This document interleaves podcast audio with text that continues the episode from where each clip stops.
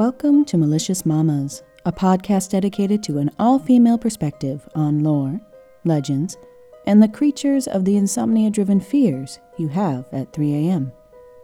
I am your host, Nikki Mandiola. Just when I thought nothing could get scarier than Japanese folklore, this mama joins the ranks of the most terrifying topics I have ever covered on this show. Typically, I find Asia has a great mix of truly fascinating creatures and ghost stories, but something about the depiction and origin of this female spirit is really disturbing. Well, on the plus side, that fact right there makes for a truly eerie episode. Let's get into it, shall we? This week's topic is the churel. Described as a female demon, a churel takes root in Southeast Asia, specifically in India, Bangladesh, and Pakistan. Although the word churel means witch in India and Pakistan, this creature is actually associated with another monster. Due to her tendency to feed on the blood of her male victims, a churel is often referred to as a vampire. There are a number of ways this vengeful, blood sucking demon can be born all of which involve the spirit of a recently deceased woman transforming into a churel. Originally, it was believed that only women of a low caste could potentially become churels after death, but eventually that idea grew to encompass all women who die in the following ways. If a woman dies during pregnancy, childbirth, or as a result of being mistreated by her in laws, her spirit gains the ability to return as this creature to enact her revenge.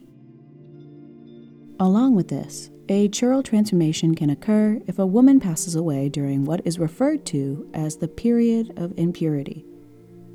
In India, women are considered impure during their monthly period as well as 12 days after giving birth. As if undergoing that whole situation wasn't enough, if a woman dies under these conditions, she becomes a demon, Sounds pretty unfair to me, but here we are. There are also three specific classifications of a churel.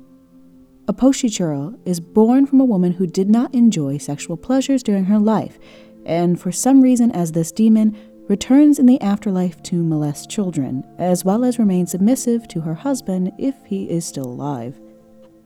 Toshi churels are a more positive spin on a demon, if that is even possible. This version is described as being bound to her loving husband with a desire to bring him joy. Lastly, however, there is the Soshi the most common of the three, who return after being neglected or harassed by their relatives seeking to drain the blood from all the men in their family. Although the majority of these depictions are pretty frightening on their own, it's the actual depiction of the creature that is truly horrifying. To begin, a churel is most commonly referred to as extremely ugly. She can either have a pig like face with large fangs or a human like face with sharp tusks. Some images include thick, rough lips, or she could have no mouth at all.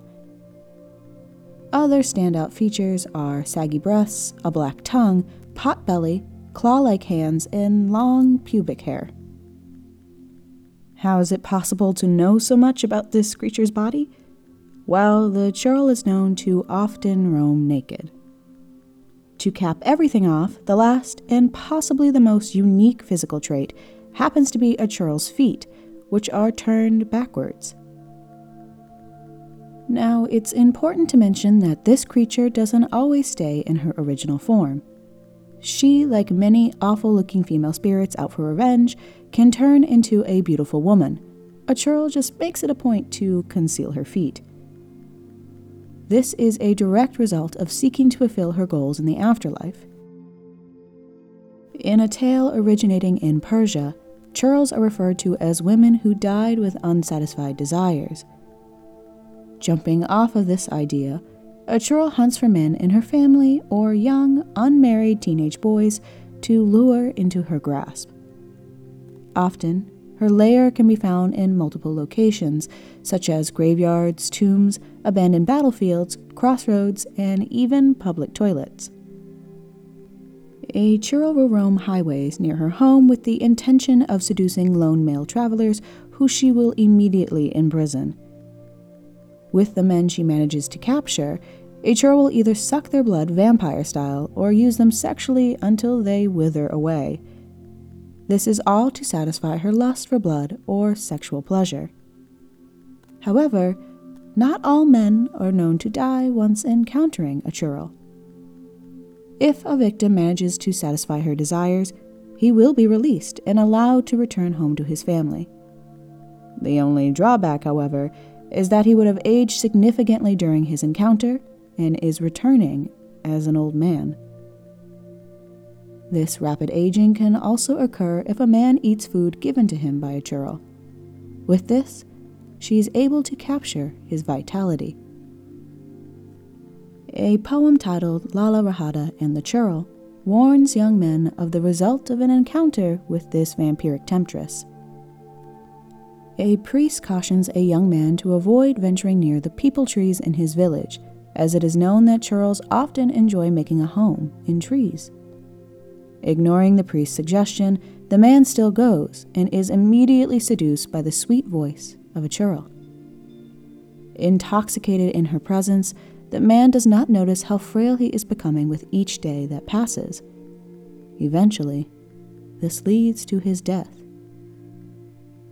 In another tale from Persia, we find a group of travelers who come across a set of churel tracks in the dirt. Panicked, the group runs in the opposite direction. Unfortunately, they forgot about one very important physical feature. Due to her reversed feet, the group ran in the wrong direction, leading them straight into her grasp.